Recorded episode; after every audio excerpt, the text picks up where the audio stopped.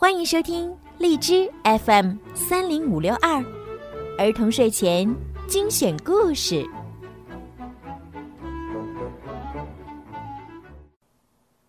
亲爱的小朋友们、大朋友们，你们好！我是你们的好朋友小鱼姐姐。今天呢，小鱼姐姐要继续给大家讲米小圈的故事。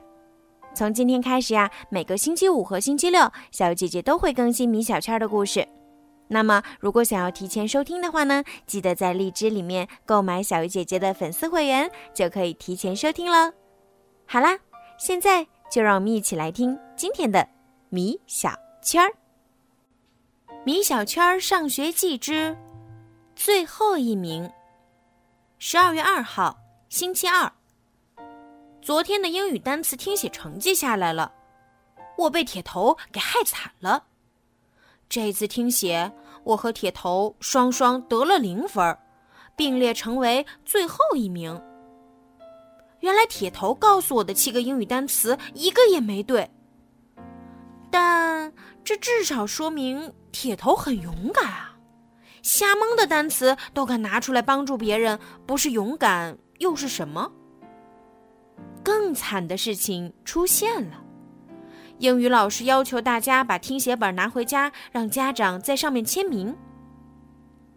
老师啊，你这不是想害死我和铁头吗？放学后，我心惊胆战的回到家，老妈正在厨房做饭，老爸正在看报。我偷偷向老爸走去，决定让老爸给我签名。我笑嘻嘻的夸奖老爸：“ 嘿嘿，老爸，你在看报啊？老爸，你可真爱学习啊，是我米小圈的榜样。”榜样，哈哈哈！米小圈，你今天怎么这么乖呀？老爸笑得脸上像绽开了一朵花儿。老爸，我今天有个秘密要告诉你。哦，好啊。我最爱听秘密了，可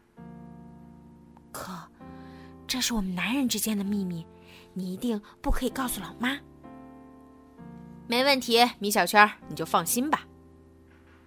我的老爸是这个世界上最好的老爸，老爸真的为我保守了秘密，而且在听写本上签了名。为了报答老爸，我决定努力学习，让铁头自己做最后一名。小朋友们，你们可千万不要向米小圈和铁头学习哦！十一假期结束了，小朋友们都重新回到了学校和幼儿园。小鱼姐姐祝你们学习进步，别忘了每天晚上写完作业再来听小鱼姐姐的故事哦。晚安。